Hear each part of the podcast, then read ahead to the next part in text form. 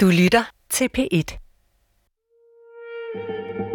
Det er da en kæmpe sejr, men nogle gange så glemmer man, altså jeg glemmer det da lidt, men, men i og med, at vi nu også snakker om det her, så kan jeg da godt få en stor glæde over, at det her er en kampagne, der faktisk lykkedes.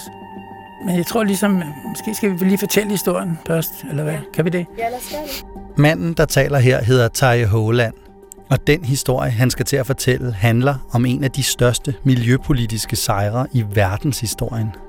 Den foregår i starten af halvfemserne, hvor det er gået op for de fleste mennesker på kloden, at dommedag måske er på vej. Der er huller i ozonlaget, og hvis de bliver meget større, kan det betyde, at alt liv på jordens overflade kommer til at uddø meget snart. Vi vil nu få daglige meldinger om ozonlaget over Danmark på samme måde som vejrudsigten og pollental. Hvis man var barn dengang i starten af halvfemserne, var det hele ekstra skræmmende og uforståeligt. Solen var ikke noget rart mere. I am afraid to go out in the sun now because of the holes in our ozone. Den her lille pige er nitten tooghalvfems svar på Greta Thunberg. Havde det været i dag, var hun helt sikkert gået viralt. Men selvom der ikke var noget internet dengang, følte folk alligevel den samme frygt i hele verden. Også i Danmark. Jeg sidder i parken med min veninde. Det er det en ung kvinde, der hedder Ida, der fortæller sin historie til radioprogrammet Kollaps. Så pludselig får jeg ligesom den her følelse af, at ozonlaget ligesom kan forsvinde med øjeblik, og solstråler simpelthen kan gå direkte ned og brænde mig. Jeg føler, at man så nærmest bliver helt grillet. Og frygten sneg sig også ind i dronningens nytårstale. Vi må ikke afvise at beskæftige os med vor tids store udfordringer. Beskyttelsen af miljøet, C O to udslip og huller i ozonlaget. Og i børneprogrammer på D R et. Jeg skal lige sige, at hvis det her ozonhul, det nærmer sig Danmark, hvis man skal til at gå med paraply, når man skal udenfor, så skal vi selvfølgelig nok fortælle om det her i Scratch, så det gælder bare om at hænge på hver torsdag seksten femogfyrre. Du lytter til I Planetens Tjeneste.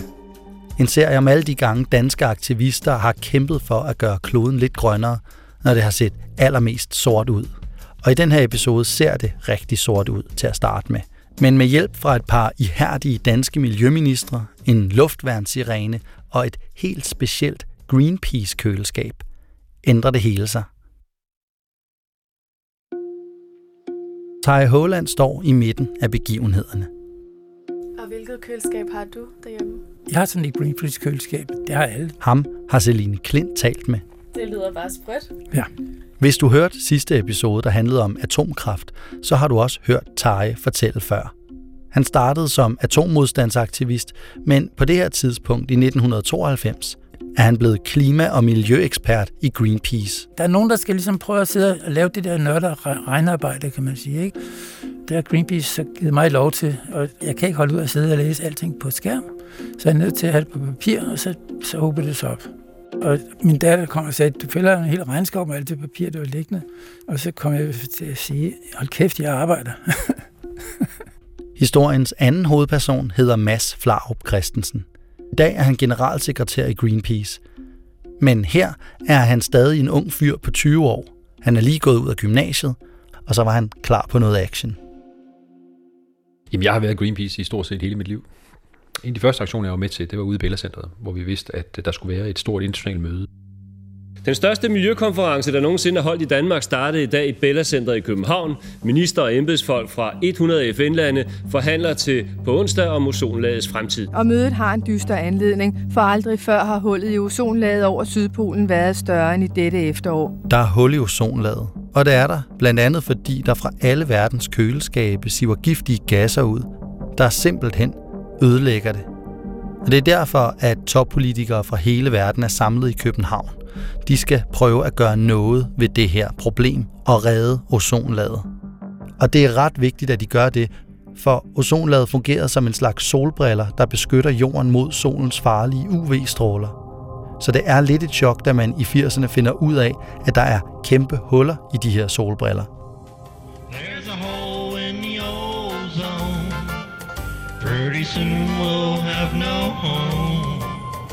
Det, man er bange for helt konkret, det er, at man uden den her beskyttelse vil gå en fremtidig møde med forbrændte og blinde og kræftramte mennesker, der er nødt til at leve om natten for ikke at blive udsat for den farlige stråling.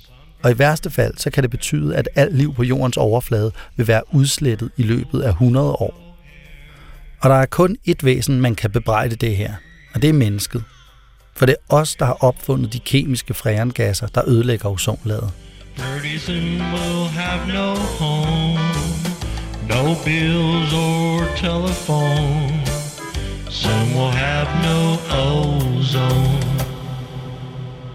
Så det er altså en ret vigtig konference, der finder sted i København. Det er det fjerde verdensmøde, der bliver holdt om ozonlaget, og der er sådan set bred enighed om at droppe de her gasser, men man er ikke helt enige om, hvornår det skal ske. Og miljøaktivister over hele verden frygter, at tiden er ved at løbe fra menneskeheden. For at lægge ekstra pres på forhandlerne har Greenpeace sat en stand op i foyeren indenfor i Bella Center. Men samtidig er de også i gang med at forberede en hemmelig aktion udenfor. Altså det er meget typisk Greenpeace det her, fordi på den ene side så øh, laver alarm udenfor og løsninger indenfor. Tage står i sin lille stand med en del af løsningen på problemet. Prototypen på fremtidens køleskab, som ikke ødelægger ozonlaget, ligesom de gamle køleskab gør. Den her nye køleskabsteknologi bliver kaldt for Green Freeze. Den er blevet udviklet af nogle tyske forskere, og så bliver den produceret af en gammel østtysk køleskabsproducent i samarbejde med Greenpeace. Der havde vi fået en, en lille stand, hvor vi har det der Green Freeze køleskab stående, hvor folk kommer hen og kan få noget information om, hvad der er for en køleskab. Men der sker ikke så meget i Tages stand den dag. De største modstandere var kemikalieindustrien, som lavede de her stoffer, og så de lande, som ikke kunne forstå, at man skulle lave en udfasning af dem. Udover at have en løsning med det nye Green Freeze-køleskab, der ikke ødelægger ozonlaget, så har Greenpeace også en plan om at prøve at presse de her politikere, der sidder og forhandler, til at lovgive mere effektivt på det her område. Uden for Bella Center står den unge Greenpeace-aktivist Mads på ladet af en kæmpe lastbil, klar til at råbe verdens ledere op. Vi vil gerne sætte ekstra skub på de her forhandlinger inde i, i Bella Centeret. Og hvad var mere naturligt end øh, at øh, sikre, at de kunne høre os derinde? Mads og de andre aktivister har planer om at tænde en gigantisk luftværnssirene. Og den skal tændes sådan, så de hundrede statsledere og alle ministrene og selveste dronning Margrethe kan høre det. Bare lige for at minde dem om, at det er en nødsituation, vi står i. Men det er lidt et mas at få sirenen rigget til og køre den ind foran Bella Centeret. Den kørte jo på vældig meget strøm, og det var jo lidt svært at begynde at trække forlængerledninger og sådan noget, så vi var også nødt til at have en generator med, og så tænkte vi, jamen så øh, bliver det jo lidt for, øh, for nemt at slukke for den, hvis bare hiver stikket ud, så vi var også nødt til at tage et øh, stort jernbur med, ikke? Så de ikke kunne komme ind og slukke for sirenen igen, når vi først havde sat den i gang. Og den var jo tung, så vi var også nødt til at have en lastbil, hvor den kunne stå ovenpå med sirenen indpå. Og der var også nødt til at være nogle folk, som skulle betjene den, så de måtte ind i buret. Og så skulle vi også være sikre på, at der ikke var nogen, der begyndte at skære i buret hurtigt, så den her sirene kunne få, få tid til at larme. Så, så der var også, kunne også være en, en, en krans af mennesker udenom, der skulle beskytte buret. Ikke? Så lige pludselig så blev det jo en ganske stor operation for den her alarm øh, skyld. Og så, øh, da delegaterne fra til møde begyndte at ankomme øh, og gik ind i bygningen og sådan noget, så trillede vi lige så stille og roligt op foran øh, indgangen, og så vrimlede det ind ude fra området med øh, aktivister, som dannede en, en ring rundt om, øh, om lastbilen, og vi hævde præsendingen af og fik gang i generatoren. Mads står på ladet af lastbilen med en kæmpe klods af en mobiltelefon. Det er jo nitten tooghalvfems det her, og det er faktisk første gang, han overhovedet holder sådan en i hånden. Han venter på, at Tage og de andre Greenpeace-folk, som er inde i Bella Center, ringer og giver grønt lys til, at aktivisterne udenfor kan tænde sirenen. Og jeg fik et, et klart signal indenfra, så de sagde, nu er mødet lige ved at gå i gang. Under øredøvende ozonalarm, som miljøorganisationen Greenpeace sørgede for, ankom miljøministre fra hele verden her til morgen til ozonkonferencen i Bella Centeret. Det var en helvedeslarm, som vi så satte i gang. Øh, for sit liv var vi ret nervøse for, at den skulle lave så meget larm, at, øh, at noget glas ville gå i stykker. Det, det er et stort glashus i Bella Centeret. Men den kunne høres på det meste af amager, fik vi at vide bagefter, og de kunne helt sikkert høre den inde i mødet. Men der gik en, en god times tid, tror jeg, inden brandvæsenet dukkede op og, øh, og begyndte at, at skære i, i det jerngitter, der var udenom. Brandmændene skærer sig igennem jernburet for at komme ind og slukke for sirenen, og imens er politiet begyndt at anholde de andre aktivister. Politimanden øh, kiggede på mig alvorligt og sagde, er du en del af det her? Jeg tror, han var ligesom jeg selv fra, fra Jylland, ikke? Og han sagde, er du en del af det her? Og det kunne jeg jo ikke rigtig benægte. Jeg stod med en Greenpeace overall på og Greenpeace logo, og der var en luftvandsirene, der, der hylede med omkring et hundrede og tyve decibel lige bag mig, så, så det var jo vanskeligt at, at benægte det. Så, så sagde han ikke, sådan set ikke så meget andet end, at jamen, så er du anholdt. Og så øh, var jeg ind i, i salatfadet, øh, og... Øh, som kun tyve-årig, og, og som ellers en, der aldrig har været i problemer med, med loven før, så er det ikke en lille ting. Altså, det er noget, der man virkelig øh, mærker. Jeg har stor respekt for politiet. Min farfar var politimand, og jeg synes, at politiet laver en, en rigtig vigtig samfundsopgave, og det er jo ikke dem, vi har noget imod, når vi laver aktioner.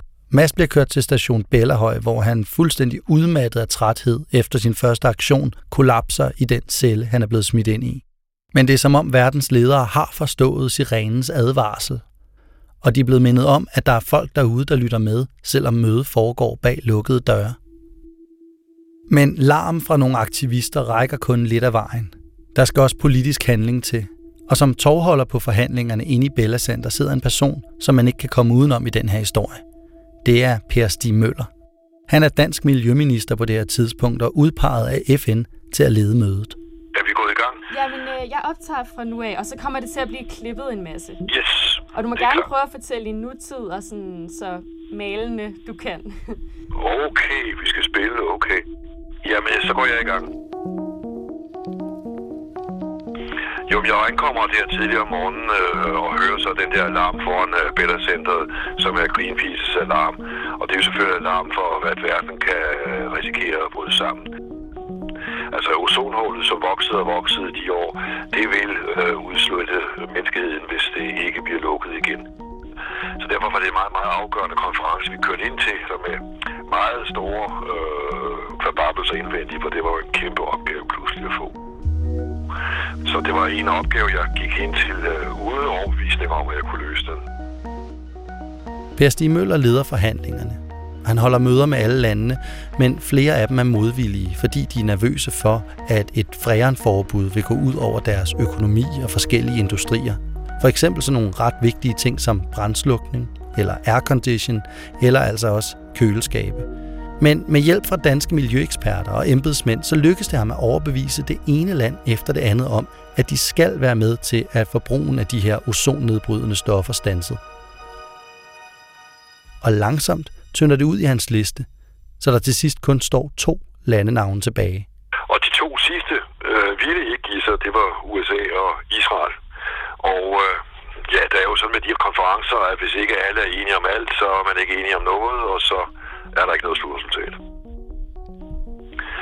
Og da jeg skal ind den sidste morgen og komme op og meddele, at der ikke er noget slutresultat, så har jeg lige en sidste mulighed, hvor jeg ser at få fat i Israel og U S A og siger til dem, at nu går jeg altså op på talerstolen og siger, at I er skyldige, at vi ikke får et slutresultat. Og så giver U S A sig, og så har vi så kun Israel tilbage, som ikke vil stå helt alene med det der, og så giver Israel sig. Og så går jeg ind i salen, og så står et Greenpeace-repræsentant lige inden for døren og visker til mig, da jeg skal op ad den lange øh, vej op til, op til talerstolen, og visker til mig, øh, har du et resultat? Så siger jeg, ja, den er hjemme. Utrolig fantastisk, sagde han. Det kom jo til at betyde, at du ikke snakker om ozonhullet mere, fordi det bliver mindre og mindre.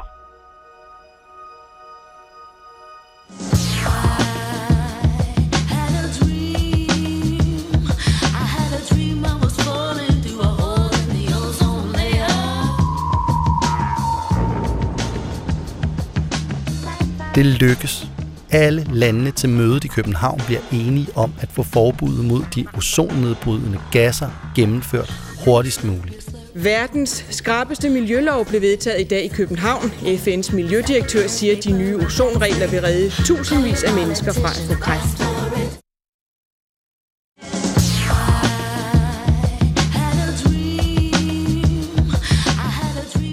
Sådan ender første kapitel i den her sag. Lykkeligt. Der er kommet styr på de menneskeskabte gasser, der ødelægger ozonlaget, og køleskabsbranchen må ikke længere putte freongasser i deres køleskabe.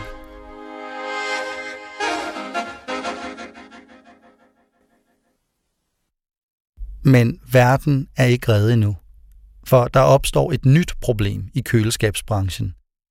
Men for at forstå det ordentligt, så bliver vi lige nødt til at fortælle køleskabets egen historie. Bottoms up there, sonny boy. Mmm, is that good to the last gurgle? And why not? For the milk has been kept just right in Mother's G E Monitor Top. The refrigerator that is recognized everywhere as the standard of excellence. Køleskabet blev opfundet i slutningen af attenhundredetallet, men indtil nitten tyverne så var det en ret farlig luksus, som ikke særlig mange havde. For de her køleskab, de havde det med at slå folk ihjel. Der var for eksempel køleskabet på et hospital i Ohio, der i nitten niogtyve dræbte mere end hundrede mennesker, fordi den ammoniakgas, man brugte som kølemiddel, lækkede. Så i stedet for opfandt man de her kemiske freongasser. Umiddelbart var der ikke noget livsfarligt ved dem, men de viste sig jo så at smadre ozonlaget, hvilket jo på sigt ville slå os alle sammen ihjel. Så gik verdens lande sammen og besluttede, at man ikke måtte bruge det her freon, men så begyndte kølebranchen at bruge en anden kemisk gas, som hverken kvæler folk eller ødelægger ozonlaget. Men den viste sig så til gengæld at være en kraftig drivhusgas. Det betyder altså, at køleskabet nu i stedet for at ødelægge ozonlaget, ødelægger klimaet. For drivhusgasser, de bidrager til drivhuseffekten, som, som man også kan forstå på navnet, gør jorden til et drivhus.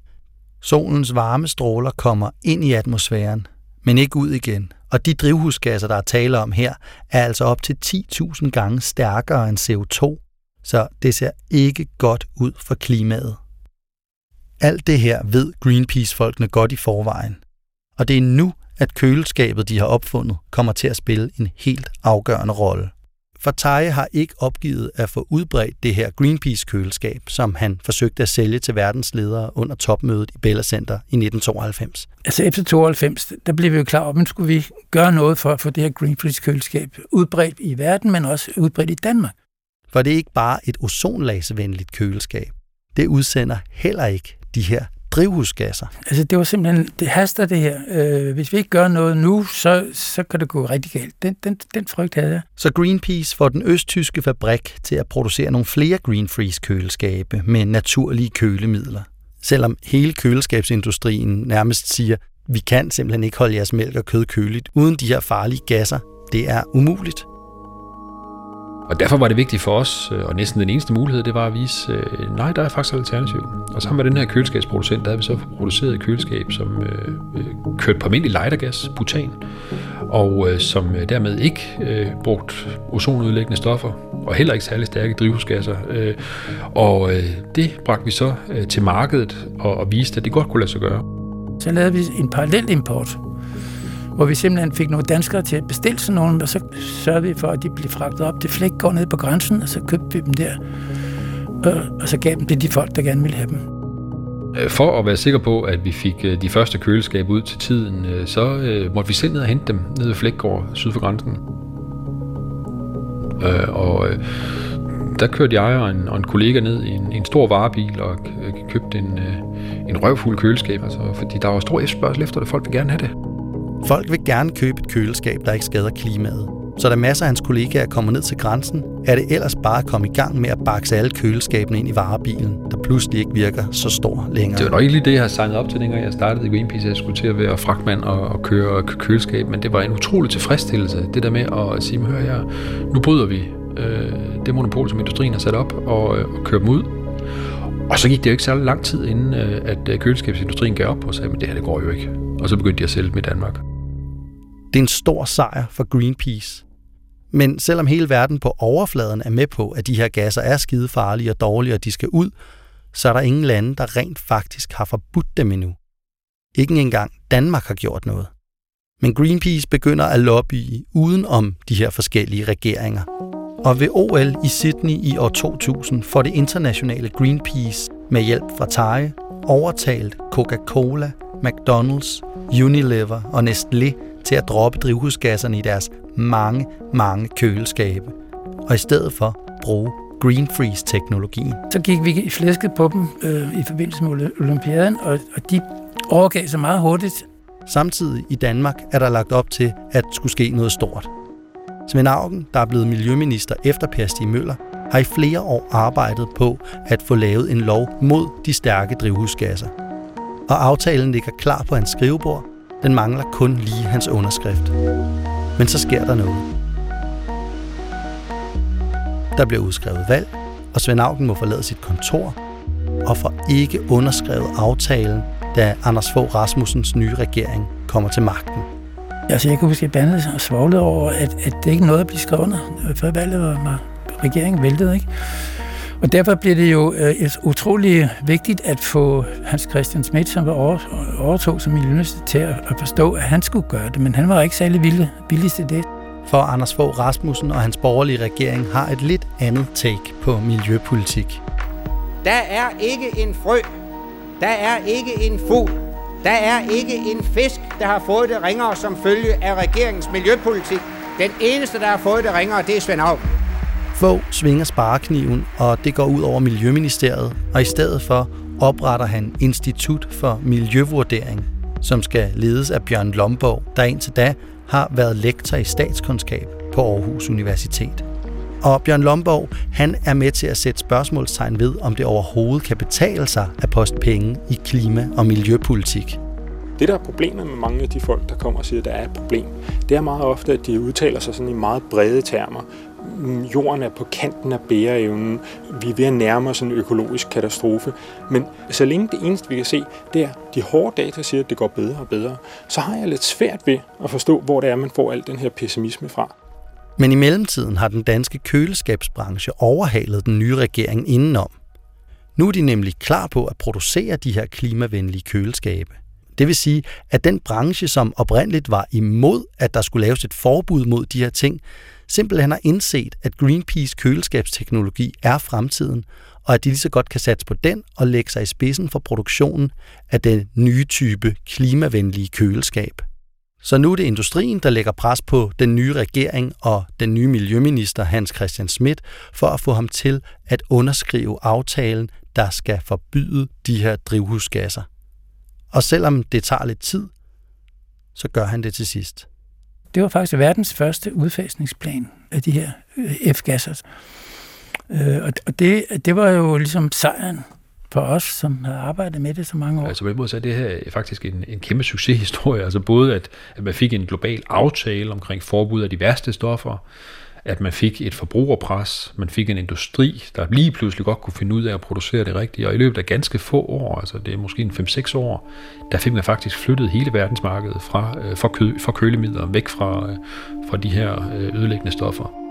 Danmark gennemfører verdens første forbud mod de stærke drivhusgasser, og efter det følger E U og F N trop. Og nu er det så godt som alle lande i verden, der har et forbud.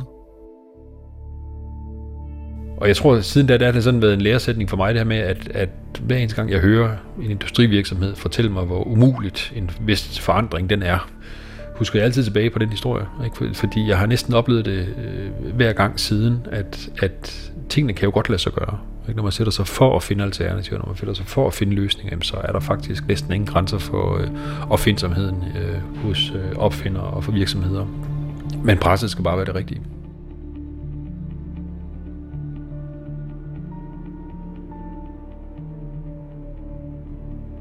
Sådan slutter den her køleskabsfortælling.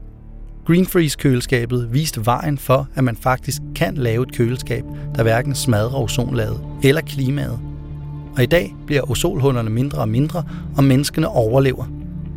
I hvert fald indtil videre. For i to tusind nitten blev der faktisk sporet nogle store freonudslip fra Kina, selvom de ellers har lovet, at de vil stoppe alle udledningerne. Men altså, i det store hele, så går det godt på ozonfronten. Og der er også grund til at være glad for, at de her stærke drivhusgasser, som er meget værre for klimaet end den C O to, vi bakser med lige nu, blev forbudt. Selvom C O to'en selvfølgelig også er noget, der skal gøres noget ved. Det er det, der bliver forhandlet om og kæmpet for lige nu. Senest ved klimatopmødet i Madrid her i december, hvor det desværre endnu en gang bare ikke gik helt så effektivt som dengang i København i nitten tooghalvfems.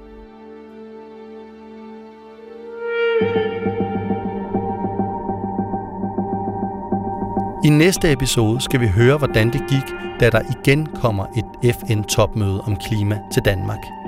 nemlig C O P femten i to tusind og ni, hvor verden sammen skulle finde ud af at lave en bindende klimaaftale. Og det er en historie, der slet ikke ender lige så lykkeligt som den her.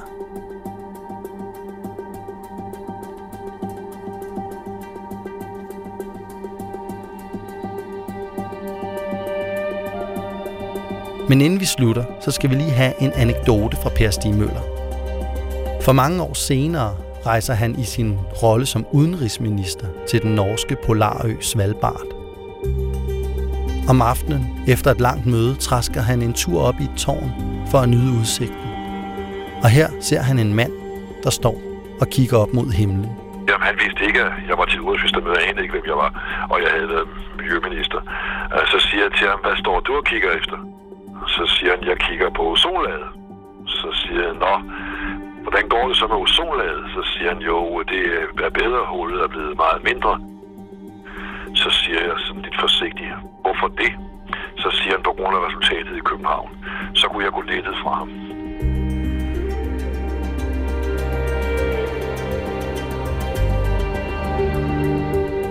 Du har lyttet til I Planetens Tjeneste. Serien er tilrettelagt af Celine Klint, Amanda Bøje-Hvid og af mig. Mit navn er Emil Rortstein Christensen, og Rune Spart-Gertsen er redaktør.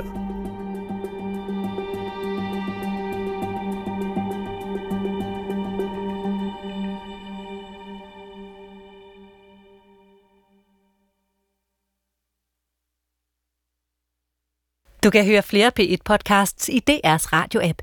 Det giver mening.